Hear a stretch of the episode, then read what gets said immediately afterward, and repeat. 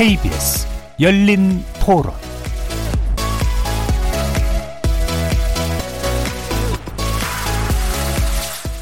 안녕하십니까. KBS 열린 토론 정준희입니다. KBS 열린 토론 매주 월요일은 정치의 재구성으로 만납니다. 오늘 하루 국회가 반쪽 국회에서 정상화 합의로 그리고 다시 반쪽 국회로 롤러코스터를 탔습니다. 오늘 오후 여야 3당의 원내대표가 국회 파행 80일 만에 정상화 조건에 의견을 일치시키고 합의문까지 발표했지만 한국당 의총에서 거부됐습니다. 한국당은 안보 관련 상임위와 북한 선박 사태 관련 국정조사만 추진하기로 했는데요. 이 때문에 이낙연 총리의 추경 시정 연설도 오후 5시까지 미뤄졌었는데 한국당은 불참했습니다. 어렵사리 정상화되나 싶다가 2시간 만에 다시 반쪽이 되어버린 국회. 도대체 정상적으로 일하는 국회는 언제 볼 수 있을까요? 정치의 재구성에서 토론해 봅니다. KBS 열린 토론은 여러분과 함께 만듭니다. 문자로 참여하실 분은 9730으로 의견 남겨주십시오. 단문은 50원, 장문은 100원에 정보 이용료가 붙습니다. KBS 모바일 콩, 트위터 계정 KBS 오픈을 통해서도 무료로 참여하실 수 있습니다. 청취자 여러분이 KBS 열린 토론의 주인공입니다. 날카로운 의견과 뜨거운 참여 기다리겠습니다. KBS 열린 토론 지금부터 출발하겠습니다. 살아 있습니다. 토론이 살아 있습니다. 살아있는 토론, KBS 열린 토론. 토론은 라디오가 진짜입니다. 진짜 토론, KBS 열린 토론.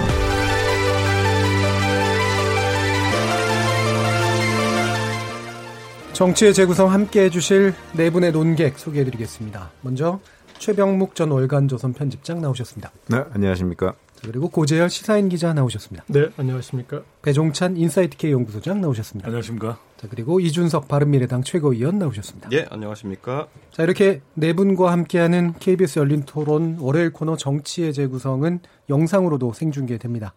KBS 모바일 콩 보이는 라디오를 통해서도 보실 수 있고요.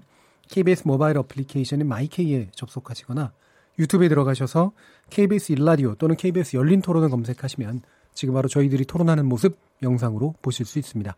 팟캐스트로도 들으실 수 있고요. 매일 새벽 1시에 재방송도 됩니다. 자, 이렇게 함께할 방법도 안내해 드렸고요. 정치의 재구성 본격적으로 시작해 보겠습니다. KBS 열린 토론. 자, 오늘 내용 준비하면서 작가님도 굉장히 공생도 많으셨어요. 예, 국회 정상화 합의가 됐다. 또 불발됐다. 왜 그랬냐. 뭐 이런 식 여러 가지 얘기들이 급박하게 좀 오고 갔는데 어, 이 한국당 의총에서의 추인 실패 여러분들은 예상하셨는지 잘 모르겠습니다. 어쨌든 배경과 거기에 관련된 논평 한번 들어보겠습니다. 최병목 기자님. 그걸 예상했다고 하면 뭐 거의 점성, 점성가, 점성가도 아마 예상을 못했을 것 같은데, 예. 그, 저는 이런 식으로 적어도 한국당 의원들이 그 원내 대표를 뽑아놨잖아요. 음. 어, 뽑아놓고서 그 사람이 가서 대표성을 가지고 합의한 거를 다시 의총으로 가지고 와서 뭐 부인하거나 또는 추인하거나 하는 식의 행태가 계속되어서는 안 된다. 예. 이런 입장입니다. 뭐 다소 원론적이긴 하겠습니다만은 원내 대표로 뽑았다면 원내 대표가 그 한국당 의원들의 의견에 최대 공약수를 뽑아내서 음. 그걸 가지고 가서 저 민주당하고 또는 다른 정당들하고 협의를 해서 하는 것이지 협의해놓고 아 이거는 의총의 추인을 전제로 한 합의다 이렇게 얘기하는 거는 예. 어불성설이다 이렇게 보거든요. 음. 그게 왜 그러냐면 과거의 경우에도 보면 저 대개 사실은 이게 청와대와 정당 사이에서 끼어서 가장 어려운 게 여당의 원내대표입니다. 예. 청와대의 입장도 고려하기 음. 때문인데 음. 그때마다 만약에 전부 다 전화해가지고 청와대에다 전화해서 이건 이렇게 합의하려고 하는데 어떻습니까? 이렇게 물어서야 되겠습니까? 예. 그거는 그 의원들이 위임해 준 사항에 대해서 음. 본인이 대표성을 가지고 재량을 가지고 하는 거예요. 근데 다만 본인이 판단을 약간 그르칠 때가 있죠. 예. 그러나 그런 정도를 제외하고서는 제가 보건데 오늘 나경원 원내대표가 보인 행태는 원내대표라는 직분에도 걸맞지 않는다. 음. 아, 그런 점에서 대단히 그 잘못된 그 최초의 합의였고 음. 그다음에 그 후에 깬 거는 더욱더 잘못됐다. 음. 이렇게 생각합니다. 그러니까 합의의 내용에 대해서도 물론 할 말이 있지만 이제 그게 깨어지는 과정도 그렇게 좋아 보이진 않은 네, 그런 상태였던 것 같습니다. 고재혁 기자님 네. 어떠셨어요? 한국당 의총에서 추인을 실패 추인 실패할 것을 예상했느냐 물어보셨는데 예. 근데 예상을 하려면 우리가 계산이 돼야 되잖아요. 예. 계산이 된다는 거는 그렇게 해서 추인을 안 해줘서 다시 협상력을 높여가지고 음. 뭔가를 얻어올 수 있는 뭐 그런 어떤 경우의 수가 보였으면 저희도 이제 예상이나 그런 거를 할 수 있을 텐데 그것도 아니거든요. 예. 그리고 추인은 안 했는데 어, 필요한 상임위는 또 들어가겠다고 하고, 예. 예. 그리고 뭐 이 검찰총장 청문회는 하겠다고 하고, 그러니까 아, 그런 식으로 이 한국당 의원들도 추인은 안 했는데 그렇다고 완전히 안 들어 들어가지 않는 것도 아닌 그런 상태가 예. 됐지 않습니까? 어, 그래서 어, 이 추인하지 않은 것에 어떤 당 차원의 큰 어, 이 협상력을 높여주는 것도 아니고 그렇다고 음. 어, 제대로 또 이 반발을 하는 것도 아닌 음. 그런 이제 애매한 입장이 됐는데 어, 마찬가지로 나경원 원내대표도 지금까지 이 협상 과정을 보면 채, 애초에 처음에 반대했던 대목은 fast track이었거든요. 음. 근데 지금 어, 이 협상안에서 보면 fast track에 대해서는 어, 전혀 나가지 못했어요. 그러니까 예. 합의 정신에 따라서 처리한다라는 거는 그러니까 자유한국당이 만약에 합의 합의해서 처리한다라고 관철했으면 얻은 음. 거였지만 어, 이 합의의 합의를 이끌어내지 못했기 때문에 합의라는 그 문구를 이끌어내지 못했기 때문에 거기서 얻지 못했고 그 뒤에 다시 경제 청문회를 내걸었는데 어, 경제 문제가 많으니 청문회 하자 그랬는데 지금 결과는 경제 원탁 토론회거든요. 예. 원탁 토론회는 둘러앉는 거잖아요. 음, 그리고 뭐 경제에 대해서 정식으로 특위를 여는 것도 아니고 이거는 청문회를 못한 거죠 그냥 아, 청문회가 불발을 된 거죠 아, 그런 식으로 본인도 나경원 의원도 시간을 그렇게 버텼으나 전혀 얻지 못하고 어, 이런 이제 결과를 초래했고 그것에 대해서 당에 가져왔는데 의원들이 그걸 반대했는데 그 반대가 다시 또 뭘 얻을 수 있는 그런 차원도 또 안 되는 어, 그런 문제가 된 것 같습니다. 예. 어, 이, 뭐, 뭔가 이렇게 자유한국당의 공통의 어떤 태도나 입장이나 정신 같은 게 좀 안 보이는 그런 상태라고 보세요? 그러니까 우리가 이제 나 몰라라 그러는데 음. 지금 형국은 나경원 몰라라 형국이 된 겁니다. 전, 저는 오히려. 예, 배정찬 소장님. 예상이 가능했다. 어. 그 차별화가 마치 이제 예. 억지 억지 춘향처럼 이미 출발한 차 붙들기 뭐 이런 식인데 예. 왜 그럴 수밖에 없냐면 내부가 너무 복잡한 거죠. 예. 우리가 바른 미래당의 경우를 봤지 않습니까? 최근 들어서 내부가 자유한국당이 점점 더 복잡해진 것이거든요. 음. 홍문정 의원의 탈당도 있었고 그리고 아직까지도 내년 국회의원 공천과 관련해서 합의가 이루어지질 않았어요. 그러니까 아니 일사불란하게 지도 체제와 함께 돌아갈 수 없는 구조는 뭐냐? 이 예민한 예민한 국회 정상화 과정에 대해서도 제각각이다.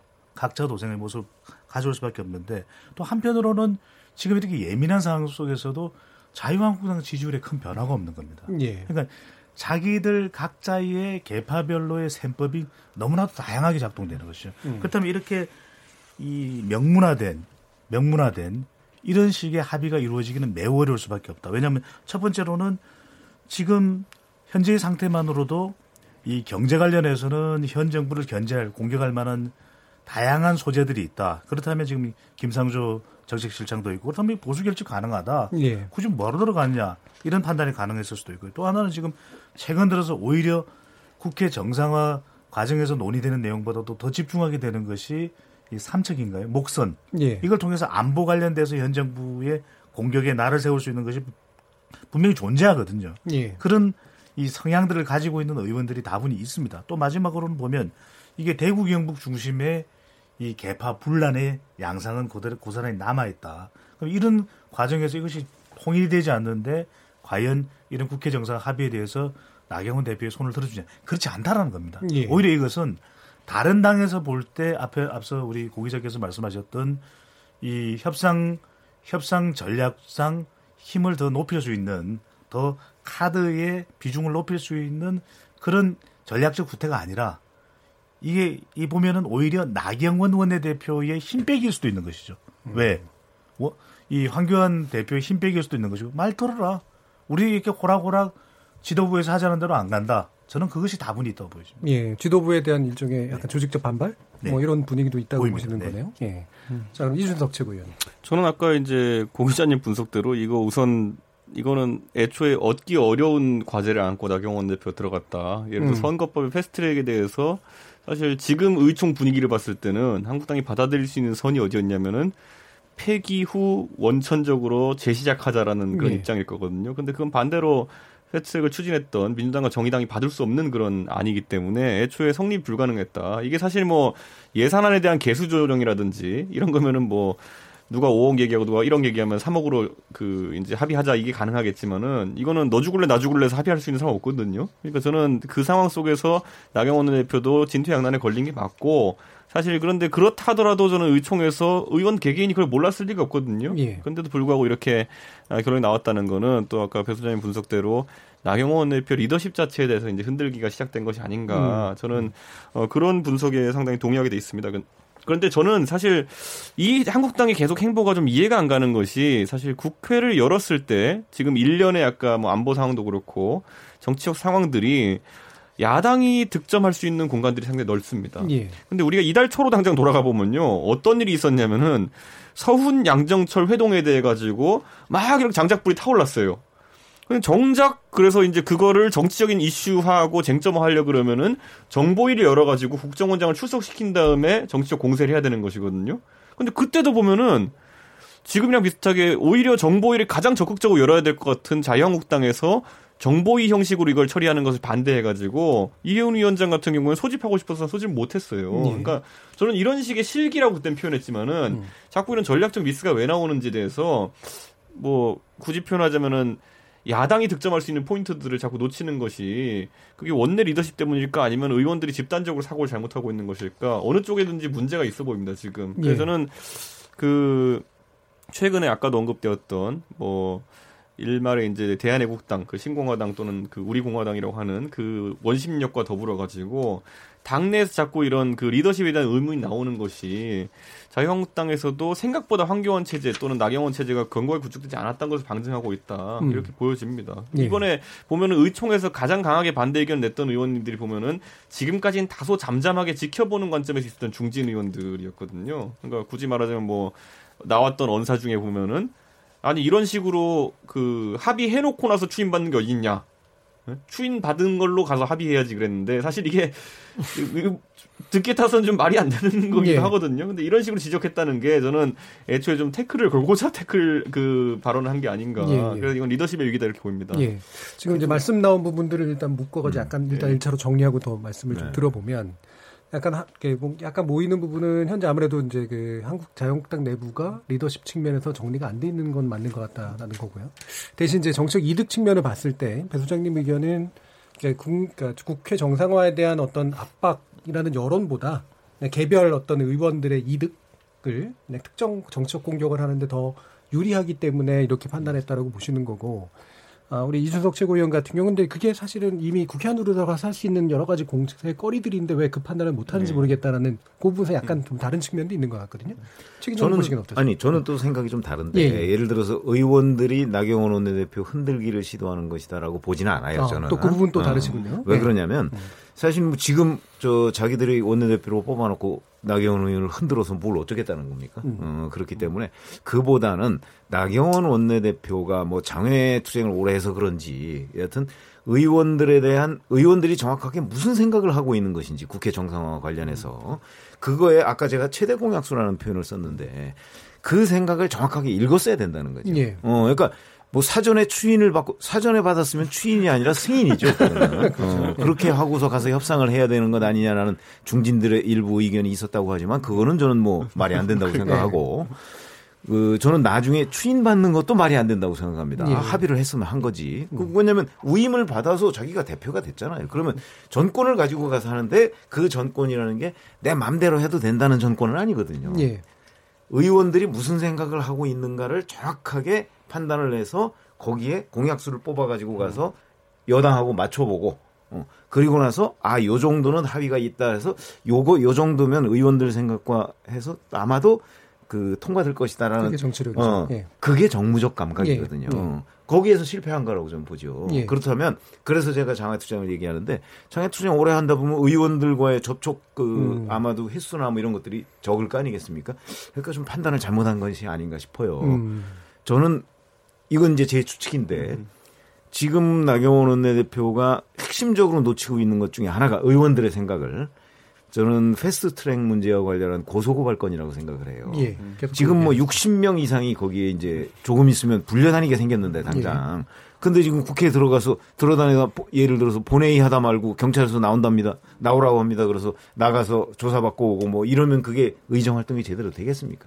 그러니까 그 부분에 관해서 나경원 원내대표가 어떤 식으로든 여권과 얘기를 좀 정치적으로 그 약간의 해법이라도 제시를 했어야 된다. 예. 근데 그게 지금 뭐 막후에서는 했는지 모르겠으나 적어도 겉으로는 드러나지 않았고 그리고 지금 의총에서 부결된 것으로 봐서는 그 부분에 대한 아무런 해답이 없는 것 아니냐 저는 그렇게 보거든요. 예. 그래서 이건 이제 제 추측이라고 음. 제가 말씀드렸지만 앞으로도 그 문제에 관해서 나경원 원내대표가 어떤 식으로든 민주당 쪽하고 얘기를 좀 해서 답을 가지고 가지 않으면 음. 아마 풀리기가 쉽지 않을 것 아닌가 음. 이런 생각이 듭니다. 찔러는 봤을 것 같아요. 네, 고재인 기자님. 찔러, 예. 네, 찔러는 봤을 텐데 어, 그 고소고발 취하권에 대해서는 이제 이인영 원내대표 입장에서 보자면 이거는 지금 같이 얘기할 카드가 아닌 거죠. 왜냐하면 네. 패스트트랙의 마지막 종 종결 지점에 가서 정말 최후에 써야 될 카드인데 네, 전에도 그런 말씀하셨죠. 예, 이걸 먼저 네. 썼다가는 네. 이인영 원내대표도 이제 안 되는 것이고 그리고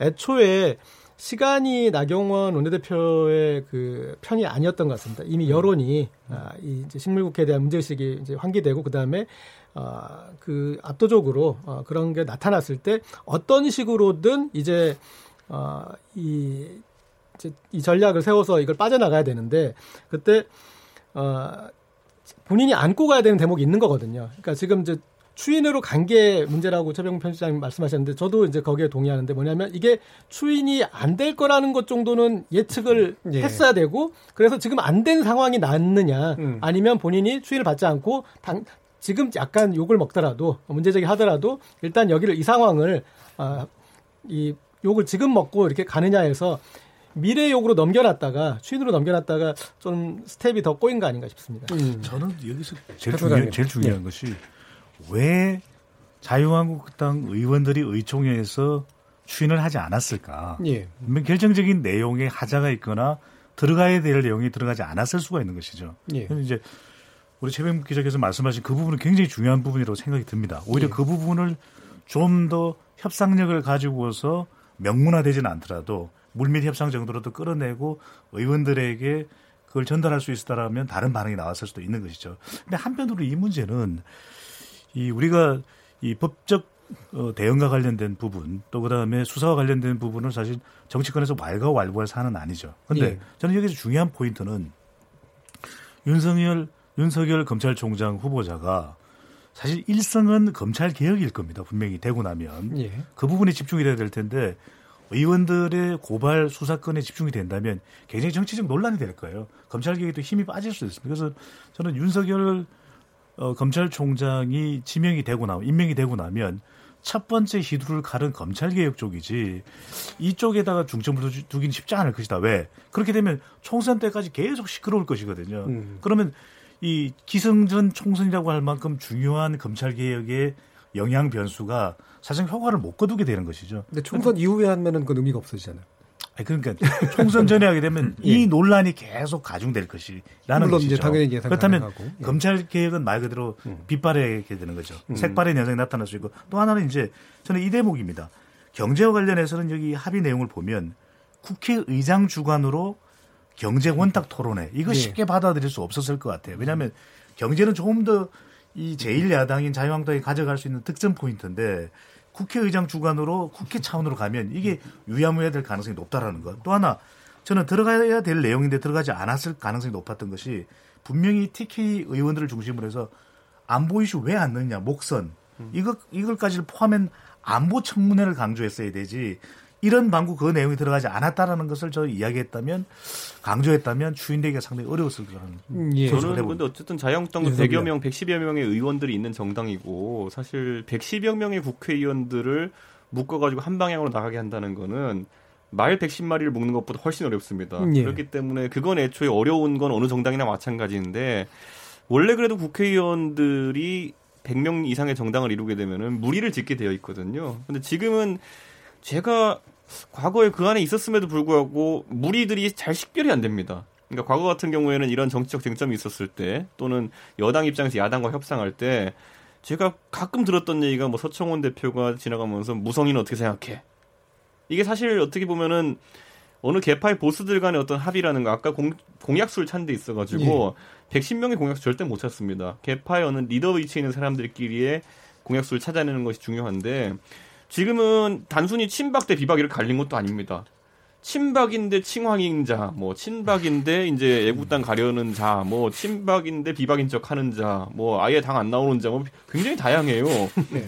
그러니까 이런 사람들의 이해를 다 모은다는 것 자체가 불가능하고 왜냐하면 사실 아까 개별적인 사람들 국회 선진화법 같은 것들도 사실 자유한국당 많은 의원들이 공통 과제일 수도 있겠지만은 의외로 고소된 사람 수가 그렇게 네. 과반은 아닙니다. 음. 그렇기 때문에 그런 공약수를 찾아내는 것 자체가 나경원 대표는 앞으로도 거의 불가능할 것이다. 그래서 리더십이 상실된 사태에서 본인이 중앙 집권적으로 끌고 올 수 있는 상황도 아니고 반대로 본권적으로 어떤 영주들에게 물어볼 수 있는 상황도 아니고 음. 그러다 보니까 이런 미스 커뮤니케이션에 해당하는 일들이 자꾸 빈번하게 발생하는 것 같다. 그게 아까 제가 말씀드렸던 것처럼 뭐 서훈 원장관 같은 경우에는 대동 단결해서 밀어붙였어야 되는데 불구하고 그걸 못했잖아요. 그럼 이 정도 국회를 연의하 정도 협상 정도면 더 이해관계가 다양했을 것이다 이렇게 봅니다. 그럼 한국당의 이제 지금 개별 의원들의 이제 이익의 관점에서 보면 음.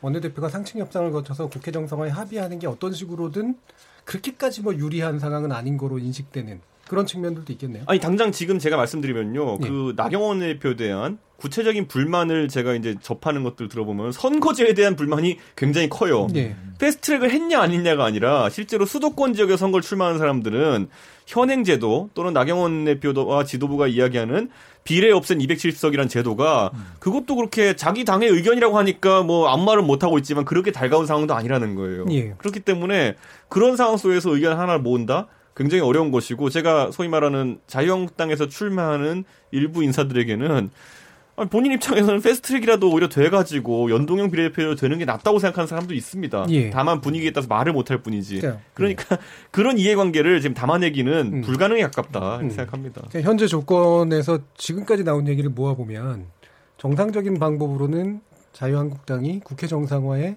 합의가 될 가능성은 상당히 좀 낮은 상태로 그 계속 내부적 합의가 될 가능성이 적은 거죠. 예, 예. 음, 근데 저는 예. 아까 제가 말씀드린 건 그런 내용하고는 좀 거리가 있습니다. 예. 어, 저는 나경원 원내대표가 잘 판단하면 음. 충분히 가능한 일. 가능하다. 저는 자꾸 음. 그 지난번에 국회 정상화 협상과 관련해서도 제가 그런 얘기를 했는데 이게 합의에 이르거나 원만하게 그 정상화하는 방법에는요. 꼭뭐 아니면 도, 뭐 이, 그렇죠. 이것만 예. 있는 게 아니거든요. 예. 중간에 굉장히 다양한 단계가 있고, 음. 그걸 정치적으로 그 해법을 모색하고 합의에 이르도록 하고 그걸 당내 의원총회나 이런 데서 관철시키는 거 그게 바로 정치적 기술이거든요. 그렇죠. 저희는 뭐 그걸 참 여러 번 봤어요. 그럼 나경원 원내대표는 그 기술이 없는 걸까요? 의지가 없는 그러니까 걸까요? 아니 의지는 있는 거죠. 예, 예. 제가 아까 말씀드렸듯이 본인의 판단 잘못이라는 거예요. 예, 예. 최대 공약수를 뽑을 수 없다고 했는데 최대 공약수라는 거는 그 이렇게 많이 튀는 것들은 다 빼고 음. 공약수라는 게 나오는 거죠. 음. 뭐 이 110명이면 110명의 의원들의 모든 걸다 그렇죠. 이렇게 합쳐서 네. 나오는 게 아니거든요. 네. 어, 그렇기 때문에 저는 뭐 충분히 가능할 거라고 보고 음. 그리고 원래 또 이 의원총회 같은 거 사람을 모아놓으면요 음. 강경파가 득세하게 그럼요. 돼 있습니다. 큰 목소리가 계속 주도하죠. 그렇죠. 예. 그러니까 그거를 적절하게 제어할 수 있는 기술. 예. 저는 그게 나경원 대표가 그렇게 저희가 제가 무리하게 주문하는 게 아니라고 생각하는데 예. 그런 기술을 좀 발휘하면 음. 지금 이런 난관 정도는 쉽게 돌파할 수 있을 거라고 보는데 음. 왜 그렇게 안 하는지 음. 그게 좀 궁금합니다. 예, 알겠습니다. 자, 그러면 약간 이슈로 옮겨서요. 그러니까 지금 어쨌든 국회가 열린 듯 열리지 않는 듯 열린 국회가 될 것 같은 그런 네. 느낌이 드는데 그 중에 하나가 이제 건건히 이제 접근을 하겠다라는 거잖아요. 인사청문회 뭐 참가하겠다. 네, 목선 입항 관련된 부분들은 한번 세게 한번 다뤄보겠다 이런 식으로 어 뭐 그냥 아주 냉정하게 말하면 어, 현 정부를 그 문제시할 수 있는 그런 사안들에 대해서는 국회 안에서 이제 뭔가 일부 움직이는 것들을 하겠다라는 건데 배 소장님 보시기에 네. 이런 접근법이 여론의 어느 정도 지지나 이런 거에 동의를 좀 받을 수 있다고 보시나요? 그 여론이 사실은 그런 부분에 대해서 이게 잣대가 돼야 되는 것이거든요. 예. 근데 지금까지 잘 안 보여서 자유한국당 지지율이 한 20%대 어, 중 초반 정도로 초, 초중반 정도로 내려간다면 음. 뭐 허둥지둥 아마 국회 정상화로 들어갈 거예요. 왜? 음. 아 이게 정말 국민들의 엄중한 경고 경고장을 우리가 받는구나. 근데 지지율에 별 반응이 안 보이거든요. 왜냐하면 목선 어 목함 아 목선이죠. 목선 네. 같은 이슈가 있으면 또 지지층들이 결집합니다. 그런데 예. 왜 이렇게 협치가 잘 안 될까? 맥주 해동, 뭐 아무런 백약이 무효인 이유는 서로 간이 대치 국면에서 협치할 공간이 사실 겹치는 지지층이 별로 없다는 겁니다. 그러니까 리얼미터가 YTN 의뢰로 지난 17일부터 21일까지 실시한 조사인데요. 전국 2,506명 무선 전화면 용선할 대디 자동응답 조사이고 표본오차 95% 신뢰 수준 플러스 마이너스 2% 응답률 5.4% 자세한 사항은 음. 중앙선거론조사 심의위원회 홈페이지에서 확인 가능합니다. 아이고 조금만 더 길었다면 제가 숨이 넘어갈 뻔했어요. 어느 정당을 지지하거나 약간이라도 더 호감을 예. 가지고 있는지. 근데 우리가 또 이걸 다 해줘야 됩니다. 음. KBS. 그래서 더불어민주당의 지지율이 38%, 자유한국당이 30%입니다. 예. 정의당이 7.7%, 바른미래당 6.5%, 바른미래당, 네. 감사합니다. 민주평화당 2.2%. 근데 실제 이런 대결 국면의 양상이 반영되는 것이 더불어민주당 38%, 자유한국당 30%, 내년에 총선 앞두고 8%포인트 차밖에 없거든요. 그런데 보면 지지층, 지지층이 지역, 성향, 직업 확 갈립니다. 예. 그러니까 지역은 수도권은 대체로 더불어민주당이 우세, 호남은 더불어민주당이 압도적 우세입니다. 그러니까 영남 지역 중에서 대구, 경북은 자유한국당이 우세인데 부산, 울산, 경남은 또 팽팽한 대결 국면, 충청도 그렇고요. 그럼 내년 총선에서 보면 부울경 이 지역이 선거상 매우 중요하거든요. 그러다 보니까 지금 신공항 이슈가 특세를 하고 있는 것이고 음. 연령대로 보면 또 50대가 안보에 민감한 연령대인데 50대에서는 또 팽팽합니다. 그러니까 이런 목선 관련되는 이슈를 적극적으로 자유한국당 쪽에서는 부각하고 싶어 하겠죠. 직업별로 보면은 화이트 칼라는 민주당이 우세, 자영업층은 한국당이 우세. 그러니까 경제도 놓지 않, 놓치지 않겠다. 그러다 보면 중요한 것이 블루 칼라와 이 가정주부인데 블루 칼라가 어떤 계층입니까? 민노총 이슈가 부각될 여지가 여기에도 있다는 것이죠. 예. 그러니까 이런 걸 보면 아주 대결 구도이고 우리가 굳이 들어가서 이런 이슈를 이야기하지 않아도 우리 지지층들은 별로 안 움직인다. 이런 생각인데 저는 이런 오판을 할, 할 가능성이 지금 이 결과를 보면은 매우 높다. 예. 이렇게 그러니까 추이를 보면 국회 정상화를 못하는 것에 대한 불만은 되게 넘치는데, 어, 이를테면 각자가 지지하는 정당이 내조고 하면서까지 정상화를 하는 건 별로 좋아하지 않는 이런 분위기가 좀 사실은 상당 부분 관찰되는 것 같아요. 그래서 이제 실질적으로 이 정상화로까지 나아가는 여론의 압박이라는 건 사실은 실체가 좀 없을 수도 있는 그런 네. 느낌이 좀 있는데 방금 말씀 나온 것처럼 이제 북한 목선 입항 사건 요게 이제 상당히 앞으로 중요한 쟁점이 될 것 같거든요. 그리고 내용적으로도 뭐 여러 가지 좀 충분히 쟁점이 될 만한 부분이 있는 것 같아서 일단 요 이슈가 앞으로 정치권에 어떤 미칠 파장이 어떤 종류일지를 한번 또 말씀 좀 나눠봤으면 좋겠습니다. 아니 근데 이게 적절한 예. 시기에 예. 그러니까 언론 보도나 아니면 피상적으로 드러나는 내용들로 어떤 이슈가 불거지면은 그 다음은 사람을 불러 심도 있게 캐야 돼요. 예. 그걸 타지 못하면은 또 바로 이슈가 죽습니다. 음. 예를 들어 최순실 국정농단 같은 경우에도 처음에 연설문 하나 이렇게 했지만은 그 다음에 국정조사하면서 다 드러나는 거잖아요, 이제. 그런 것처럼 그거를 이제 해야 되는 게 야당의 역할인데 지금 시점에서는 이 부분에 굉장히 적극적이지 못합니다. 지금은 피상적 언론 보도된 것, 시민 제보된 것 이런 것들 통해 가지고 일부 이제 정부에서 하는 거짓말들이나 이런 것들이 밝혀지긴 했지만은 그것만으로는 말 그대로 뭐 보고 개선상의 문제 정도가 지적될 수 있을 뿐이지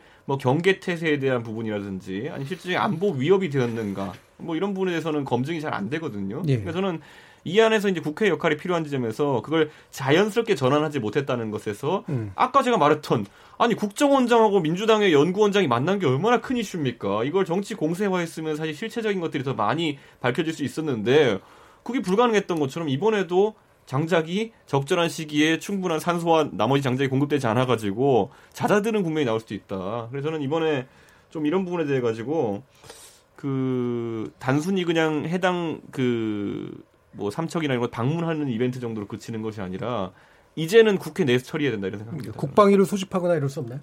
뭐 정보위를 소집하는 예. 것도 이제 가능할 것이고요. 예. 실제로 국방위도 소집을 해야죠. 왜냐하면 이번에 정경두 장관의 이제 어, 언행 같은 경우에는 축소 및 뭐 은폐까지는 모르겠습니다만 하여튼간 사건을 좀 톤다운 시키려는 의도가 있었다라고 다 비춰지기 때문에 이게 국방장관의 그러니까 외교관도 아니고 국방장관으로서의 처신으로서 적절하느냐 충분히 논쟁이 붙을 수 있는 사안이거든요. 예. 저는 그런 지점은 국회 내 몫이죠 이제. 예. 예. 저는 음, 이 목선 북한 목선에 대한 장작 혹은 산소 공급 역할을 어, 청와대와 국방부가 하고 있다고 음. 생각을 하고 있거든요. 예. 그러니까 어, 이좀 기억을 되짚어 보면 목포에서 손혜원 의원 이 도시재생 여기에 대한 이제 그 문제가 제기가 됐을 때 어, 자유한국당 의원들이 우르르 내려가서 사실은 내려가고 끝이었어요. 예. 그러니까 어, 분위기도 안 좋았죠. 거기서. 그렇죠. 네.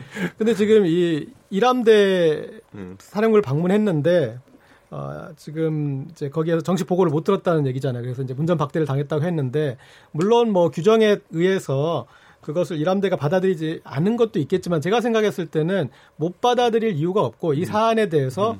어, 국방부가 엄중히 느끼고 어, 그리고 어, 이게 지금 이 그냥 목선이거든요. 그러니까 거기 그것을 이 시간을 지체하거나 그럴 이유가 없어요. 그러니까 음. 그래서 어, 이것에 대해서 적극적으로 어, 우리가 설명하려고 하는 태도를 보이고 어, 그리고 어, 부대에 들여서 뭐 문제 제기를 하더라도 어, 그걸 받아들이고 청와대도 그런 이제 원리 원칙을 내세우면서 얘기를 이걸 이렇게 끊는다고 해서 이슈가 끊기는 게 아니거든요. 예. 그리고 자유한국당 의원들이 거기에 뭐 정말 결정적인 뭔가를 들고 간 것도 아니고 어, 그래서 어, 그걸 적극적으로 그렇게 문제 제기를 받아들이면서 문제될 부분에 대해서는 어, 인정을 하면서 갔더라면 예. 어, 좋았을 텐데 계속 좀 보면은 원천 차단하려는 그런 경향성이 있는데 이게 안보 이슈기 때문에 국민들 입장에서는 거기에 세세한 규정과 원론칙과 그런 것들에 보다는 아니 이거 왜 속 시원하게 왜 이거 명확하게 왜 분명하게 뭘 잘못했고 뭐는 이렇게 원래 그런 거고 그렇게 대해서 얘기를 해달라.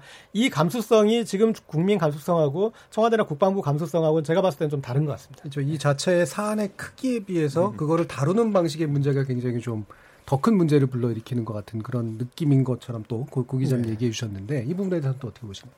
어, 뭐 저도 비슷하게 생각을 네. 해요. 그러니까 무슨 얘기냐면 사실은 여기에 본질, 그러니까 몸통이라고 할 수 있는 거는 바로 경계 실패입니다. 네. 그렇잖아요. 경계에 실패해서 그 뭐 10m짜리 목선이 왔으니까 사실 그 10m짜리 목선이 동해바다에 그 왔다 갔다 하는 거를 저는 저도 군대 생활을 했습니다만 다 관찰할 수 없죠. 100% 네. 관찰할 수는 없는 그렇죠. 거거든요. 네. 어, 그러니까 그거는 실수를 인정하면 돼요. 네. 우리가 목선을 이러이러한 장비를 가지고 이렇게 관찰을 하고 있는데 음. 이번에 관찰을 못했습니다. 음. 그래서 뭐 죄송합니다. 앞으로 어쩌고 저쩌고 이렇게 얘기하면 아마 일함대 해군 일함대 사령부나 또는 육군 23사단 정도 수준에서 충분히 저는 커버할 수 있는 정도의 본, 본질이었다. 예. 그게 몸통이었다고 생각을 음. 하는데 그럼 꼬리는 뭐냐? 그렇게 된 걸 가지고서 이제 해경에서 다 청와대에 이런 데다 보고했잖아요. 그런데 해경에서 보고한 그 아주 핵심적인 단어들이 있어요. 예, 예. 거기에 보면 뭐 잘 아시다시피 음. 자뭐 방파제 부분, 예. 음. 그다음에 그렇죠. 그 입항, 예. 삼척항 입항. 그런데 그거를 나중에 합참해서 접수했다고 발표를 했어요. 예. 접수, 접수. 네. 접수라는 거는 가만히 앉았는데 누가 와서 문서를 냈을 때 그걸 받은 걸 접수라고 하잖아요. 음. 그러면은 만약에 이 말이 맞으려면 삼척항 방파제에서 기다리고 있다가 귀순. 목선이 이렇게 오는 거를 관찰을 하고 어 그래 왔구나 이렇게 돼야 이게 접수예요. 그렇지 않습니까? 이건 국어의 문제. 이렇게 국어. 딱 장악하는 것도 접수 아닌가요? 아니 접수를 출장 접수죠 그거는 출장 접수 같은 건 없으니까. 어. 그러니까 그런 거 아니면 떠내려왔다. 이건 이제 필요했다는 얘기 아니겠습니까? 네. 떠내려왔다. 근데 떠내려온 게 아니잖아요. 음. 자기 엔진으로 기동을 왔죠. 해서 네. 왔어요. 그거는 뭐 다 저 CCTV 같은 거 다 입증이 됐잖아요. 그러니까 무슨 얘기냐면 처음에 해경이 보고한 대로 그 단어 그대로 왜냐면 이걸 또 감출 수 있는 상황이 아닌 게 자기들이 발견한 게 아니잖아요. 예. 주민이 발견했단 말이에요, 주민. 음. 근데 그것도 또 주민이 발견한 걸 어민이 발견했다고 또 바꿨어요. 예. 어민은 밖에서 어민은 방파제에도 예. 있을 수 있지만 바다에 떠 있는 예. 그러니까 바다에서 하여튼 뭔가 이게 데리고 왔다는 걸 자꾸 음. 암시하려고 노력하는 흔적들이 여기에 음. 너무 명백히 있어서 이게 이제 사실은 꼬리예요. 근데 지금은 이 꼬리가 아까 얘기한 몸통을 흔들어 버렸어요. 예. 그러니까 그 해군 1함대 사령관과 육군 23사단 정도에서 책임질 일을 지금은 국방장관이 책임져야 될 문제로 만져서 굉장히 많이 키웠고 심지어는 청와대도 거기에 뭔가 개입한 흔적들이 지금 하나둘씩 나오고 네. 있기 때문에 오히려 여권에서 지금 계속해서 연료를 공급해주고 있는 상황이다. 그래서 쉽게 끝나지 않을 것이다. 음, 저는 네, 굳이 비교하자면요. 이제 음. 사람이 항상 성격이나 이런 것도 일관성이 있어야지 좀 의심을 안 사는데 예를 들어 우리 국방부가 지금까지 이런 정보들에 대해 가지고 안보에 대한 정보들에 대해서 위협에 대해서 굉장히 적극적으로 해석하고 또 신중하게 해석해 가지고 발표를 늦추는 스타일이었다. 라고 한다면 또 이해 가능하죠. 최근에 보면 그런 비슷한 사례가 있었던 것이 분명히 미사일이 날아갔는데 많은 사람들이 보기에 저건 미사일인데 그게 불상 발사체라고 해가지고 이제 희화화가 음. 됐었잖아요. 그러니까 그래서 이제 한 달쯤 지나가지고 그게 미사일이 맞다라고 이렇게 발표를 했거든요. 그러니까 그런 형태로 보여줬던 신중함 아니면 분석에 대한 의지 이런 것이었다면은 이 목선에 대해서도 비슷한 태도가 나왔어야 되는데 이번에는 뭐 경위를 파악 중이다 이런 것보다 약간 허위 보고성 또는 조작 보고성에 가까운 내용들이 먼저 유포가 됐다는 거죠. 전 그래서 이게 기질적으로 두 가지가 너무 다르다. 물론 뭐 하나는 공중에서 있었던 일이고 하나는 바다에 있었던 일이지만은 신중함이었으면은 계속 그 신중함을 유지했어야 되는 것이고 반대로 또 신속성이나 아니면 이런 거였다면 그걸 유지했어야 되는데 뭐 필요할 때는 이렇게 하고 필요할 때는 저렇게 하고 이게 보이는 순간부터 국민의 안보에 대한 또는 국방 정보에 대한 불신 자체가 좀 키워질 수 있다 저는 생각합니다. 예. 저는 예, 고 기자님 국방부 장관 혹은 뭐 보좌관 아, 이런 사람들의 정무 감각의 문제라고 봅니다. 그러니까 아, 지금 이런 이제 이런 문제에서 이걸 이런 식으로 해석하고 음. 이런 식으로 지금 아, 하는 그 이 태도는 어, 기조가 어, 남북 그 화해 시대에 음. 북한과 지금 이제 뭐 판문점에서 그리고 아, 저기 군사 분계선에서 서로 뭐 초소도 이렇게 철거하고 이제 그런 어떤 그 기조에서 어, 남북 어떤 그런 이제 사소한 문제들이 에, 이 발생하고 있지 않은 것처럼 보여야 하는 음. 어, 국방부가 이런 문제를 전선에서 문제가 문제를 우리는 일으키고 있지 않다라는 거를 보이려고 하는 그 기조에서 나오는 정무적 태도인데 근데 지금 상황이 바뀌지 않았습니까? 그러니까 남북 관계가 되게 교착 아, 관계로 바, 예, 교착 상태로 좀 바뀌고 그리고 그래서 어떤 이제 안보 이슈에 대해서 다시 국민들도 어, 이것도 중요하지 하는 이제 어떤 그런 감수성이 높아졌는데도 불구하고 여전히 어, 지금 남북 이 화해 국면에 이런 것들이 방해가 되면 안 돼라는 어떤 그런 기조에서 상황을 해석하는 그 버릇에서 이렇게 나온 것 같아요. 그래서 이제 문제를 키웠는데 또 역으로 보자면 지금 어, 트럼프 방안이 다시 예정돼 있어서 또 남북 관계에 대해서 어떤 일정 정도의 그 진척이 되고 어떤 과정이 보이면 또 이 안보 이슈가 생각보다는 또 그렇게 커지지 않을 수도 있을 것 같습니다. 예. 목선 문제는 네. 혹시 더 말씀하시겠죠? 배동철 예. 이 목선과 관련된 여론의 향방이 어디로 가느냐. 근데 예.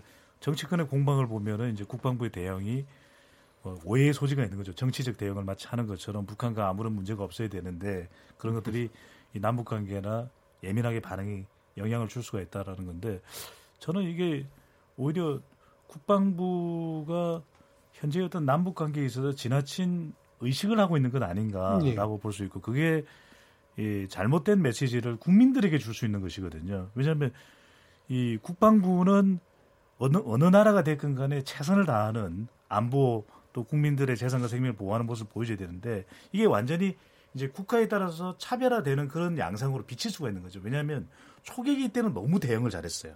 초계기 때는 합참을 중심으로 해서 아주 이 일본에서 이 부분에 대해서 오히려 더 예민한 반발을 할 정도의 우리가 대응을 잘했는데 이 목선과 관련된 부분은 왜 대응을 잘 못했느냐?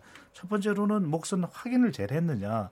잘하지 못한 부분이 있다면 그 부분들을 아주 응당했어야 될 대응에 대한 이 책임을 밝히면 될 것이고 그다음에는 이제 보, 고 체계인데 뭔가 일사불란한 보고 체계가 안 되고 있는 것 아닌가. 그다음 마지막으로는 기강 회의 문제인데 분명히 이것이 지금 지적받고 있다면 국방부의 기강 회의 문제가 있는 것이죠. 그런데 여기서 우리는 선긋기를 할 필요가 또 있는 것은 마치 청와대에서 일종의 서로 간의 뭐 사전협의나 사전협의나 그런 물밑 의견 교환을 통해서 마치 이걸 유야무야하려고 했던 것 아닌가까지로 나가는 것은 저는 지나친 확대 해석일 수 있다. 왜냐하면 이 이슈를 가지고서 다시 또 남북 이슈, 또 북미 관계 이런 거 가지고 연결해서 보는 건 좀 지나치다고 보여지거든요. 왜냐하면 북한에 대한 우리가 눈치 보기를 하기 때문에 이걸 이 얼버무리려고 하는 그런 태도였다. 그렇게 보지는 않고 분명히 국방부의 기강회의 문제를 뭐 따져 물을 일이지만 그렇다고 이것을 여론을 지나치게 또 연결하는 것은 예. 무리라고 또 보입니다. 네, 이게 이제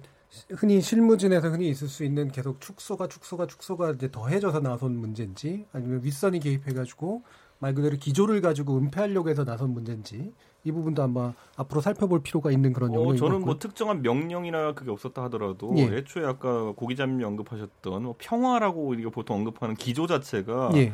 저는 뭐 통일부 정도까지는 깃들 수 있다 이렇게 봅니다. 그걸 하는 부처니까. 근데 이제 국방부에까지 그게 깃들기 시작하면은 우리가 참 안타까운 결과들이 많이 나왔던 게 예전에도 보면은 연평해전 이런 것들 그거 뭐 상호주의로 보수 정권에서 이렇게 있을 때 났던 일들은 아닙니다. 그거 그 실제로 평화라는 이름 아래서 많이 긴장 상태가 좀 풀려 있는 상황 속에서 북한에서 기획적인 도발을 한 것이기 때문에 저는 이번에도 국민들이 그걸 보면서 목선을 보면서 목선에 탄 사람들이 뭐 전투원은 아니었지만은 만약에 목선에 탄 사람들이 이번에 나쁜 기도를 하는 사람들이었다면은 어땠을까 하는 그런 아찔한 생각을 하고 있는 겁니다. 예. 그러니까 상당히 저는 그 평화라는 기조 때문에 군이 경계태세를 낮춘다라고 하는 거는 좀 이해하기도 어렵고 국민이 용납하지도 않을 것 같다. 그래서 예. 그 부분 정부가 좀 조심했으면 좋겠다는 예. 생각입니다. 아니, 사실 저는 예. 처음부터 그 실무진은 이걸 축소할 의도가 전혀 없었죠. 예. 어, 왜 그러냐면 해경에서 다 그대로 보고를 했지 않습니까? 음. 보고를 했는데 그게 왜 합참 발표 때는 그 이틀 뒤에 합참 발표 때는 그것이 다 둔갑을 했느냐, 음. 축소되는 쪽으로 둔갑을 했느냐 하는 부분이 예. 지금 문제가 되는 것이지. 그렇기 때문에 저는 실무진에서는 뭐 축소할 생각이 조금도 없었고 그리고 이게 또 축소할 상황도 아닌 게 아, 이미 저 주민들이 다 눈으로 보고 있고 사진 다 찍었는데 뭘 축소합니까 거기? 그런데도 불구하고 거기에 있는 핵심적인 것들을 합치면서 나중에 발표할 때 표현을 전부 바꿨다는 거죠. 예. 그렇기 때문에 이거는 실무진보다는 지휘부의 문제다 이거예요. 그러니까 예. 그래서 사실은 이게 굉장히 커지는 문제죠. 그러니까 예. 지휘부가 결국은 자 한 가지만 얘기하면 아니, 그러니까 왜 방파제를 왜 삼척항 인근으로 바꿨느냐 설명을 해야죠 설명. 근데 저는 뭐 여론조사를 해본 건 아닙니다만은 우리 국민들의 상당수는 그게 왜 바뀌었느냐에 대해서 아마 어느 정도의 감은 가지고 있을 거라고 생각을 해요. 예. 그거는 절대 실무자의 문제가 아닙니다. 응? 그렇죠. 적어도 예. 상당한 정도의 지위에 있는 사람이 그, 그 문제를 그렇게 바꾸라고 했거나 아니면 바꿀, 본인이 바꿨거나. 예. 그러지 않겠습니까? 그런 점에서 본다면 저는 이거는 앞으로 이제 뭐 문제가 지금 끝난 게 아니기 때문에 그 여권에는 아마 굉장히 두고두고 좀 악재가 될 소지가 굉장히 많다고 보는 거죠. 예. 실무진의 문제는 사실은 이거와 별개의 경계 실패만 실무진의 문제가 있는 예, 거죠. 알겠습니다. 자, 그러면 또 다른 좀 쟁점들이 좀 있는데요. 뭐 아주 충실하게 얘기하기는 좀 어려울 것 같고요. 시간상. 일단 한 가지만 얘기를 하면 지금 이제 그 검찰총장 후보자 청문회 부분에는 좀 뭔가 좀 집중이 일어날 것 같은데 간단하게 네 분이 보시기에 핵심 쟁점이 뭘까? 뭐가 핵심 쟁점으로 부각될까에 대해서 한마디씩 한번 좀 들어보겠습니다. 일단 고재열 기자님. 어, 저는 이제 핵심 쟁점에 대해서는 다른 분들께 예, 좀 미루고 하고 어, 예. 그 과연 이 한국당이 벼르고 있는데 어, 허를 찌르는 칼이 나올까 하는 예. 이제 그 좀 의문이 드는 게 어, 지금 이제 앞으로 검찰총장 임명되고자 그 전체적인 포석이 검찰의 칼잡이, 활잡이, 총잡이가 제대로 아주 전열을 가다듬고 구축되는 상황인데 예. 그리고 어 어떤 이제 이 그런 이제 수사나 이런 때도 봐도 어 정말 예외 없이 이 윤석 윤석열 검찰총장이 예전에 뭐 이 현 정부와 코드가 맞다라고 지금은 자유한국당에서 비판하지만 아, 안희정 전 도지사나 아, 강구먼 전 회장이나 이런 분들 구속시켰던 전례도 있고 아, 그런 분이라서 상당히 원칙주의적인 분이어서 어, 전장 이를테면 이제 이런 비유를 할 수 있을 것 같아요. 이제 전장에 싸우러 나갔는데 어, 이쪽에서 아주 기세는 좋은데 저쪽에 윤석열이라는 장수가 딱 나왔는데 자 이쪽에서 나가 정작 칼을 들고 나가는 선수가 안 나타날 수도 있는 상황이 예. 그래서 정말 어, 이, 이 변죽만 울리는 그런 상황이 올 수도 있지 않을까. 예, 지금 뭐 딱 제기된 아내 재산 문제 정도 어, 그냥 환기하고 약간 좀 우리가 흔히 말하는 좀 이렇게 생채기를 내는 정도에 머물지 않을까라는. 예, 줄이면 핵심 쟁점이 없을 것 같다는 쪽에 더 가까운 음, 말씀 같네요. 예, 그럼 이준석 최고위원님. 저는 이제 윤석열 그 이제 검찰총장 후보자 같은 경우에 사실 뭐 능력 검증을 할 것도 아니고 제 생각에는 뭐 아까 말했던 가십성 이슈들 예를 예. 들어 뭐 사실 연좌제 성격에 가까운 이제 뭐 네. 장모나 아니면은 그, 저, 그 네. 사모님에 대한 부분을 이렇게 언급하는 거는 사실 해도 깊게 가기 어렵고 제 생각에는 뭐 여론에서도 크게 받아줄 것 같지 않고 저는 그런 생각이 듭니다. 다만 지금 상황에서 자금의 이제 문재인 정부가 사법 개혁이라는 단어를 이제 굉장히 어, 자주 사용하는 상황 속에서 사법 개혁의 여러 방향성에 대한 구체적인 질문을 하는 것으로 사실 어, 검찰총장 후보자에게 곤란한 상황을 많이 연출할 수 있다. 예를 들어 지금 어, 저는 전망하기로 윤석열 후보자가 이제 들어올 때 청와대에서 분명히 그 부분을 검증했을 겁니다. 예, 이 윤석열 후보자가 검찰 개혁에 대해서 가지고 있는 입장들, 검경 수사권 조정 등에 대한 입장들을 정리했을 텐데 윤석열 후보자는 지금 시점에서 그걸 드러내고 싶진 않을 겁니다. 왜냐하면 그걸 어떻게 드러내냐에 따라서 청와대 또는 검찰 조직 의 한쪽에는 이제 좀 불편한 관계가 될 수 있는 것이거든요. 근데 반대로 이제 야당 입장에서는 그것을 빨리 밝혀라. 어, 소신을 밝혀라. 그리고 안 밝히면은 뭐 소신이 없는 사람이 어딨냐 이렇게 또 공격하려고 할 테고. 그러니까 현재 이슈를 따라가지 않을까 이런 생각하게 되고 예. 저는 그 과정 중에서 어 다소 이제 윤석열 총장이 좀 곤란한 상황을 맞을 수 있다 이런 음. 생각을 하게 됩니다. 특히 이제 지금 야당 입장에서 그게 절실한 것이 검경 수사권 조정이나 아니면 이런 검찰 개혁에 관한 이슈에서 지금 이제 윤석열 후보자의 그 보다 기수가 빠른 사람들이 거의 대거 물러날 걸로 예상되는 상황 속에서 검찰 내부에서 그러면 이런 반대 목소리 내주는 사람이 앞으로 나오기 굉장히 힘들 겁니다. 예. 왜냐면 앞으로 뭐 윗사람이 빠지면 당연히 중간 사람이 위로 올라가게 되고 중간 사람 빠지면 또 밑에 사람이 중간으로 올라가야 되고 하는 과정 속에서 한 내년 선거 전까지는 지속적으로 검찰 내에서 인사 시즌이 이제 벌어질 가능성이 높거든요. 예, 그런 과정 속에서 아마 검찰 내부 반발이 없게 된다면은 야당은 야당이 원하는 어떤 그런 검찰 개혁에 어쨌든 다른 의견을 내기 위해서는 이번 청문회가 마지막 기회일 것이다 이런 생각할 겁니다. 예. 그러면 이제 그런 것들을 꺼냈을 때 만약에 성공적으로 그 이야기가 야당의 음. 의도대로 된다면 예. 어, 검찰총장 후보자에게는 곤란함을 안길 수는 있지만 인사청문회를 통과를 못하거나 뭐 이런 식의 일들은 그런 상황은 아니겠고 다만 네. 이제 가장 야당이 두려워하는 거는 굉장히 장악력이 높은 윤석열 네. 총장의 검찰 이런 상황은 막아보자라는 취지로 네. 이제 그렇게 할 수 있을 알겠습니다. 겁니다. 최 기자님 어떻게 보세요? 좀 우선 개인적인 문제 가지고서는 아마 음. 두 가지인데 이제 네. 서울중앙지검장을 해가면서 벌였던 수사들 음. 어, 예를 들어서 이제 환경부 블랙리스트 의혹 사건 같은 경우 예. 사실은 그거 뭐 청와대 그 비서관 이제 인사 비서관 정도를 소환하고 그냥 끝낸 거 아니겠습니까? 음. 그러면 그 이제 객관적으로 본다면 아마 그 이상이었어야 되는 것 아닌가 하는 의혹은 충분히 저는 제기할 수가 있다고 보거든요. 그걸 비롯해서 중앙지검장 시절에 했던 그 이제 중앙지검이면 이제 서울 지역에 뭐 여러 가지 뭐 특별수사단이나 이런 것까지 다 포괄해서 그런 부분에 관한 이제 제보가 있을 수 있고 자유한국당에 또 하나는 이제 부인 문제가 뭐 단순히 재산이 많다는 거 가지고서 뭐 문제를 삼을 수 있는 건 아니고요. 다만 이런 보도가 있더라고요. 부인이 전시 기획 업체를 그 운영하고 네. 있지 않습니까? 근데 그 전시 기획 업체에 그 본인의 봉급과 성과급이 있어요. 음. 근데 이 문제가 윤석열 중앙지검장이 된 이후에는 급증을 해요, 갑자기. 네, 그런 얘기도 좀 나왔죠. 어, 급증을 해요. 특히 성과급이 급증을 해요. 그러면 이 전시 그 기획업체의 그 실적이 굉장히 좋아졌다는 얘기거든요. 그러면 그것이 과연 윤석열 중앙지검장의 취임과 무관한 것이냐 어, 하는 부분이 이제 근데 이게 그냥 단순히 수치로 의혹만 제기해서는 곤란하고 아마 그 부분에 있어서 어떤 식의 제보가 있을 가능성은 있다. 예. 그래서 이런 것들이 좀 문제가 될 음, 것으로 보입니다. 문제의 소지가 좀 있다. 네, 배정철 부장님. 저는 조금 다른 양상이 나타날 예. 수도 있을 것 같아요. 지금 내년 총선을 앞두고 문재인 정부가 경제적으로 상당히 공격받고 있거든요. 예. 근데 또 하나 중요한 건 국민들이 대통령의 공약이 실천되고 있느냐. 근데 공약 실천 역시 사람이 중요할 수밖에 없는데 그냥 순순히 청문회에서 수동적인 태도를 보이느냐 아니면 오히려 더 공격적인 태도를 보이느냐. 저는 예.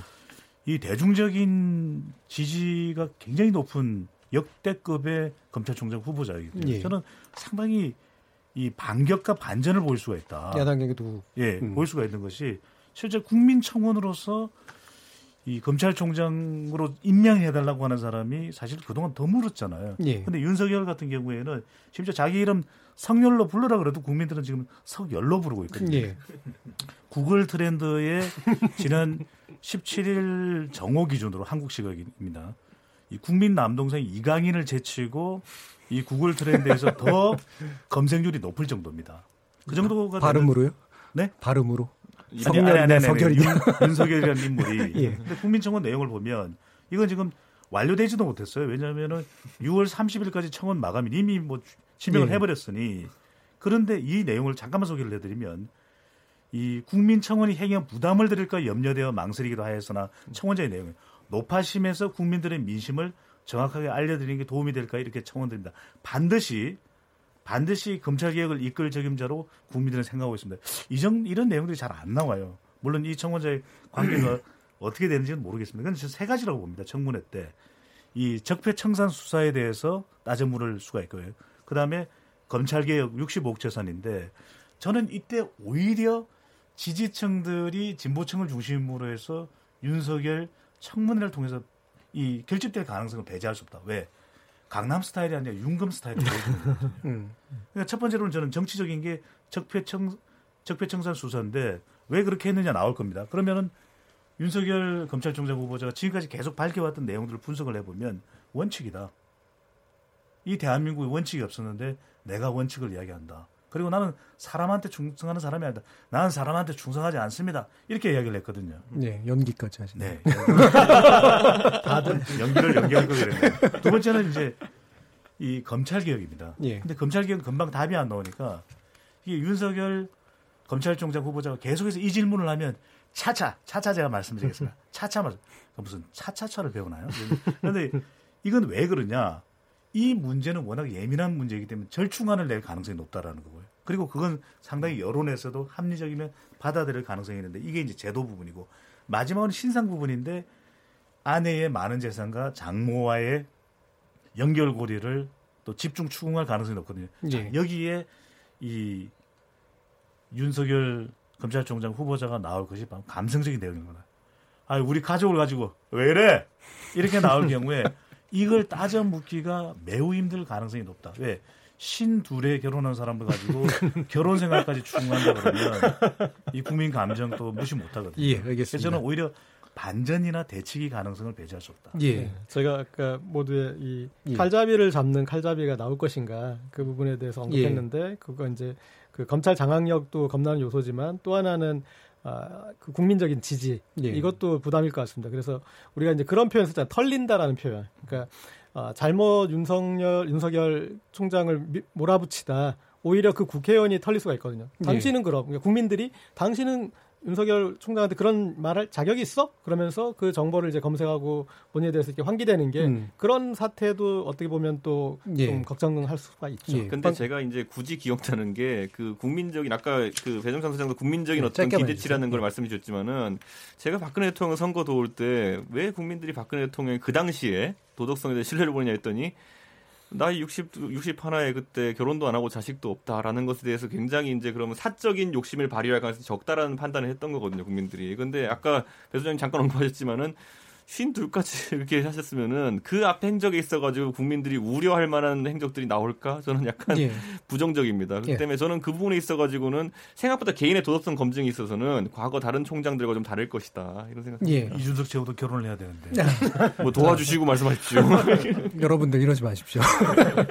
자 일단 어쨌든 이제 그 윤 검찰총장 후보자의 청문회가 또 공격적으로 만약에 진행되다 보면 이른바 뭐 황교안 대표도 불려 나오고 기타의 야당 의원들의 것들도 불려 나올 가능성이 높아진다라는 일부 예상도 좀 있었던 것 같습니다. 그래서 이 지금 오랜만에 정상화가 될 것 듯 하다가 예, 안 된 이 모습을 보면서 어, 이 국회 정상화 참 먼 길이 아닌가 싶은데요. 어, 이 KBS 열린 토론에서는 어, 이 앞으로의 기, 정치적인 문제들을 어떻게 풀어갈지 함께 논의해 보도록 하겠습니다. 그럼 토론이 진행되는 동안 보내주신 청취자분들의 의견 짧게 듣고 가겠습니다. 정기진 문자 캐스터. 네, 안녕하십니까. 문자캐스터 정의진입니다. 2시간 만에 뒤집힌 국회 정상화. 결국 반쪽 국회가 된 상황에 대해 청취자 여러분이 보내주신 문자 소개해드리겠습니다. 먼저 유튜브로 브로시나님. 추인 불발은 자유한국당의 기득권 지키기 해주셨고요. 휴대전화 뒷자리 4005번님. 한국당 의원들이 민생을 외치는 이유가 본인들 스스로 민생의 수혜자가 되어야 한다는 생각으로 자신들 이익만 생각하는 전형적인 이기주의 아닌가 싶습니다. 2028님. 짜여진 각본 아닐까요? 일명 시간 끌기. 지금 여의도 밖에서 보수 집결 효과는 보고 있으니까 말이죠. 유튜브로 파인애플 잠실동님. 원인 제공 민주당. 게임의 룰을 일방적으로 바꾼 값을 치르는 중입니다. 콩 아이디 K737로 시작하는 분. 국회 정상화는 패스트 트랙에 올린 선거법부터 철회해서 시작해야 합니다. 네, KBS 열린 토론. 지금 방송을 듣고 계신 여러분이 시민 논객입니다. 계속해서 청취자 여러분들의 날카로운 시선과 의견 보내주세요. 지금까지 문자캐스터 정희진이었습니다. Yeah, yeah. Uh. Yo. 무엇이든 묻고 진심으로 듣고 마음으로 통하는 여기가 열린 토론 레디오가 진짜 진짜 토론 KBS 열린 토론 협치는 너무 멀고 대립만 남은 여의도 정치. 여기서 새롭게 한번 바꿔봅니다. 정치의 재구성. 최병묵 전 월간조선 편집장, 고재열 시사인 기자, 배종찬 인사이트K 연구소장, 이준석 바른미래당 최고위원 네 분과 함께 하고 있습니다. 어, 지금 그 앞에 전반부 토론 좀 이례적으로 좀 길게 좀 했습니다. 네. 상당히 중요한 또 이슈가 어, 또 오늘 갑자기 또 진행이 되는 바람에 좀 이런저런 얘기를 나눠봤고요. 어, 후반부 토론에서는 좀 많은 이슈를 다룰 수가 없을 것 같아서 이 부분에 한번 집중을 해볼게요. 지금 청와대가 경제 라인이 한꺼번에 지금 교체가 됐죠. 어, 청와대 정책실장에 김상조 공정거래위원장이 올라갔고 그다음에 경제수석에 이호승 기획재정부 차관이 임명됐습니다. 어, 청와대에 있는 경제사령탑이 이제 동시에 교체된 건데 이게 이제 뭐 경제 정책 전반에 어떤 전환을 의미하는 건 분명히 아닐 것 같고 대신 이 인선이 한꺼번에 이루어진 것에 대해서 어떤 의미가 있을지는 좀 짚어볼 필요가 있는 것 같아요. 이 부분에 대해서 최병문 기자님 어떻게 보십니까? 우선 저는 뭐 분위기를 좀 일신하는 효과는 네. 있다 이렇게 생각을 합니다. 그러니까 사람을 바꾼 거죠. 어 그러나 이제 정책을 바꾸지는 않았다고 봅니다. 음. 왜 그러냐면 김상조 전 공정거래위원장이 공정거래위원장 그 재직 당시에 사실은 그 경제부총리 당시에 이제 김동연 경제부총리였죠. 근데 계속해서 뭐 소득주도 성장론에 대해서 약간의 수정을 가할 듯한 그런 얘기를 했었고 그 부분에 관해서 청와대도 뭐 별다른 이의를 제기하지 않아서 약간 그런 흐름으로 가려고 할 때 그 부분에 관해서 제동을 건 게 김상조 당시 공정거래위원장이었어요. 예. 그러면 적어도 김상조 위원장은 지금 현재 김상조 정책실장은 소득주도 성장론이나 아니면 혁신성장, 뭐 공정성장, 공정성장은 이제 공정거래위원회에서 주도적으로 네. 했던 부분이고 그런 부분에 관한 본인의 소신은 굉장히 확고하다. 음. 어, 그렇게 생각을 하거든요. 예. 근데 정책실장이 되고 나서 뭐 유연성 문제를 얘기했지만 예, 예.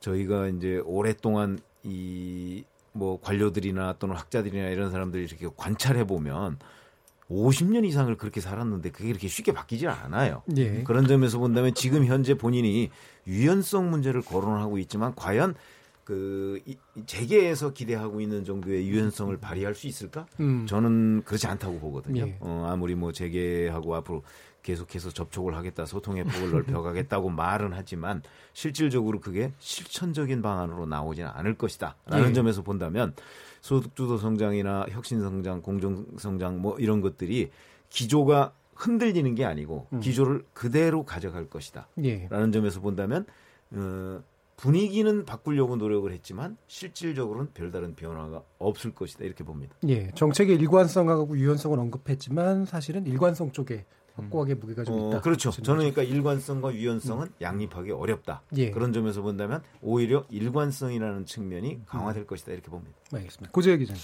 어, 저도 사실은 최병무 편집장님 판단한 그 그것과 이제 일치하는데 근데 현재 어떤 경제가 안 좋은 상황에서 이때에 국민들한테 보여줘야 되는 것은 어떤 경제 좀 이제 부흥을 어떻게 할 것인가 아, 그런 부분을 보여줘야 되고 그것은 이제 사람으로서 예. 나타나는데 어, 구도는 이 김상조 공정거래위원장을 정치실장에 두면서 이 지킬 것은 이제 공정 경쟁, 뭐 소득주도 성장 이렇게 지킬 건 지키면서 어, 홍남기 경제부총리를 통해서 이제 경, 경제 기획재정부 차관이 경제수석으로 온 것은 어, 거기에 어떤 구심은 음, 경제정책 구심은 확실히 이제 이쪽으로 주겠다라는 의미였겠지만 이게 국민들한테는 그렇게 오지는 않을 것 같고요. 예. 아, 그래서 조금 음, 그런 어떤 국민들한테 경제를 좀 부흥하기 위해서 사람들 을 앞세운다라는 그런 시그널을 못 주는 것 같고 그래서 예. 그것을 아는 김상조 어, 정책실장이 이제 뭐 재벌도 만나고 뭐 그런 말씀하셨는데 저는 전혀 와닿지 않고 예. 그분이 이렇게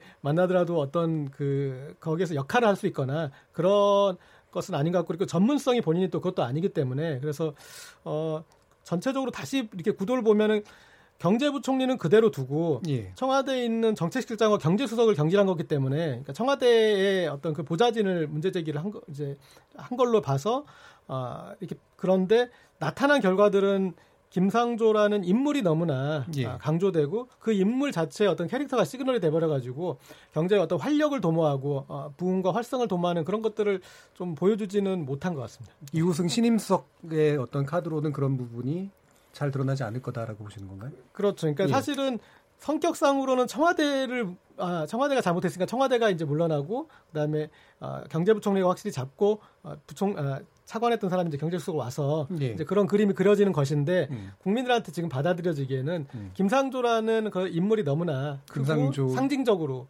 보여진다는 거죠. 정책실장의 어떤 기존의 이미지 같은 네. 것이 굉장히 크게 부각된다라고 보시네요.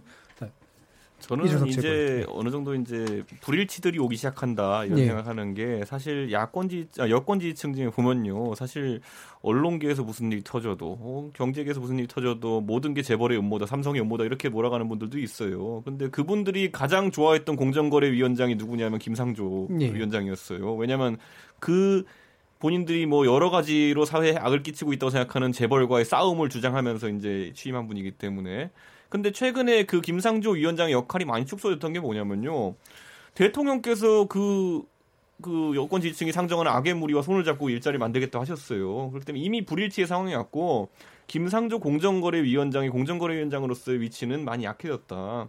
저는 그리고 또 한 가지 보면은 김수현 정책실장이 사실 대통령께서 지금까지 인사하시는 거 보면은 최대한 사람의 임기를 보장하려고 하시고 최대한 사람이 좀 능력을 펼 수 있는 기간을 주려고 하는 스타일로 이제 인사를 네. 하시는데 뭐 이낙연 총리만 은 장수 총리 아닙니까? 그런데 이번에 김수현 실장 같은 경우에는 1년도 못 채웠어요. 네. 사실 장하성 실장이 물러날 때 좀 문책성이었다 했지만은 그때 김수현 실장이 상당히 밝은 표정으로 등장했습니다. 기자들한테 이제 뭐 이야기할 때는 뭐 장하성 실장이 물러가면서 위기 상황에서 빨간 주머니와 파란 주머니를 주고 갔다. 네. 열어보면 된다. 뭐 이런 식으로 이야기했거든요. 그 정도 논까지 할 수 있을 정도의 분위기였는데 지금 긴급히 이렇게 된 거는 사실 부동산 정책의 실패에 대한 문책성 인사 요소가 있다 봅니다. 네. 지금 보면은 사실 김수현 실장의 저서 중에 하나가 이제 부동산은 끝났다인데 거기 보면 유동성만 잡으면은 부동산이 이제 사실 어 잠재워질 것처럼 좀 묘사가 돼 있어요 책에 보면은 근데 사실 지금 이번 정부 들어가지고 엄청난 대출 규제와 여러 가지 규제가 들어갔음에도 불구하고 다시 최근에 이제 한 한 달여 사이에 부동산이 오르려는 기미가 보이고 이러다 보니까 이 과거 참여정부 때 트라우마가 있는 집단 입장에서는 총선을 앞두고 부동산 정책에 있어가지고 좀 더 다른 관점들이 필요하다는 생각을 한 것 같습니다. 그래서 저는 그런 어떤 김수현 실장에 대한 교체 수요와 그리고 김상조 실장의 사실상의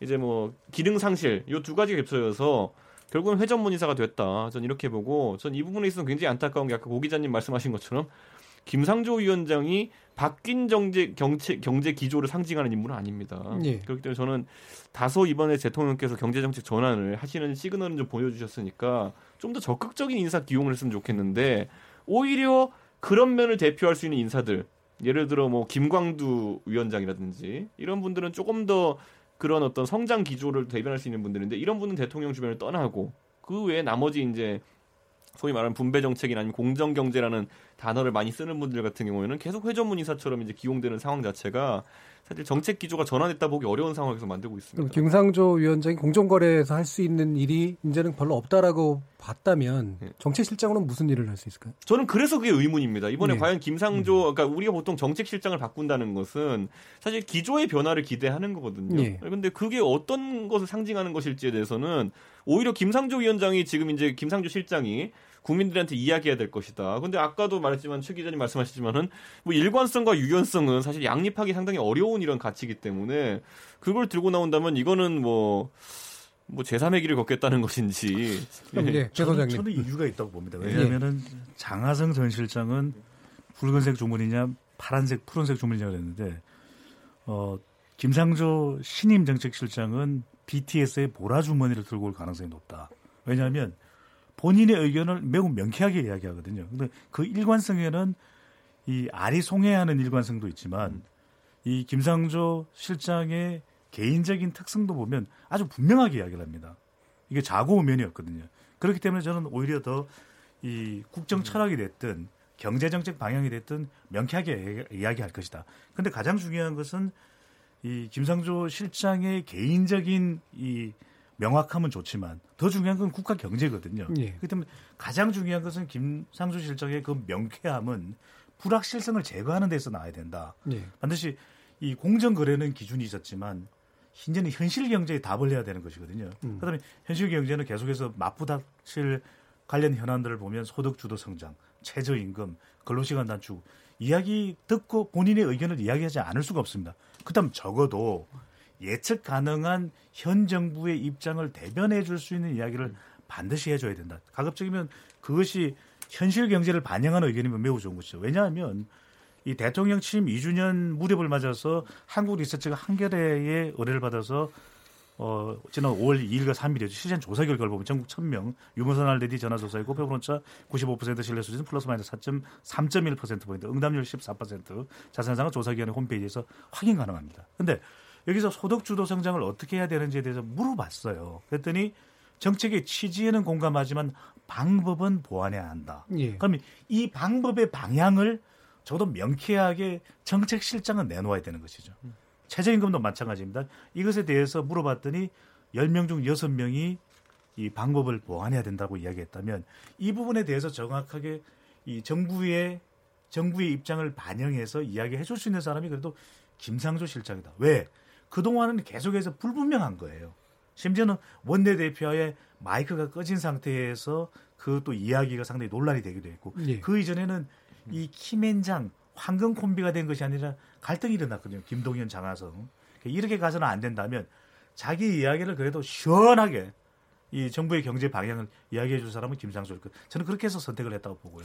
근데 중요한 것은 적어도 이 부분이 명쾌하게 이야기하되 현실 경제에 충분히 상응하는 이야기를 해줄 수 있는 이야기를 꺼내 놓아야 되겠죠. 음. 근데 저는 네, 음, 기자님. 이 시민사회단체 출신 중에 김상조 공정거래위원장이 거의 유일하게 남아 있고 이제 또 역할이 커지고 있는데 사라진 어, 시민사회단체 출신들을 좀 유심히 볼 필요가 있을 것 같아요. 그러니까 장하성 전 실장이나 김수현 전 실장 그리고 또 하승찬 전 수석이나 이런 분들 어, 시민사회단체 출신의 좀 단점이 있어요. 그러니까 밖에서 비판 그룹으로 있을 때는 상당히 논리적으로 비판을 하고 어, 되게 그럴듯하지만 안에 자리를 차지했을 때는 어, 핑계가 많고 돌파를 못하는 약점이 있어요. 그러니까 제가 봤을 때 못한 면이 있죠. 예, 예. 그런 이제 음. 단점들이 드러났는데 그 중에서 성과를 내는 이제 공정거래위원장이 어, 이런 좀 상징성을 계속 가져주기를 예. 아, 그것을 좀 대통령이 기, 대하고 그리고 아, 그 경제 정책과 별개로 어, 다른 부분들에 대해서 그런 좀 역할을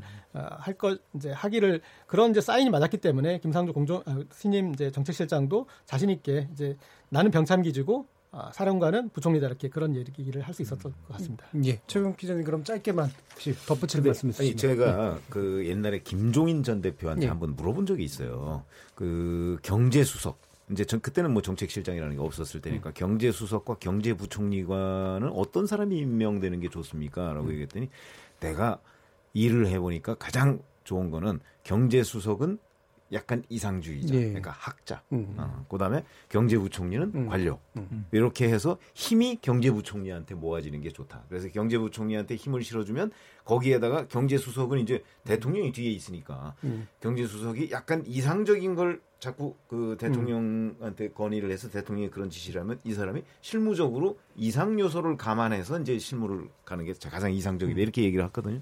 그런 점에서 본다면 지금 오히려 제가 보건대는 김상조 위원장이 네. 음. 어, 경제수석을 음. 하고 음. 힘은 홍남기 경제부총리 음. 원톱으로 가는 게 맞는 것 아닌가 이런 생각을 네. 합니다. 그래서 조금 뭔가 음. 그 시스템이 좀 어긋나 있는 것 아닌가 이런 생각이 듭니다. 알겠습니다. 뭐 여러 가지 논의들을 해볼 필요가 있습니다만 어, KBS 열린 토론 월요일 코너 정치의 재구성은 여기까지 해서 마무리하도록 하겠습니다. 오늘 토론에 함께해 주신 최백목 전 월간조선 편집장, 고재열 시사인 기자, 배종찬 인사이트 K 연구소장, 이준석 바른미래당 최고위원 모두 수고하셨습니다. 감사합니다. 네, 네 고맙습니다. 고맙습니다. 저는 내일 저녁 7시 20분에 다시 찾아뵙겠습니다. 지금까지 KBS 열린 토론의 정준희였습니다.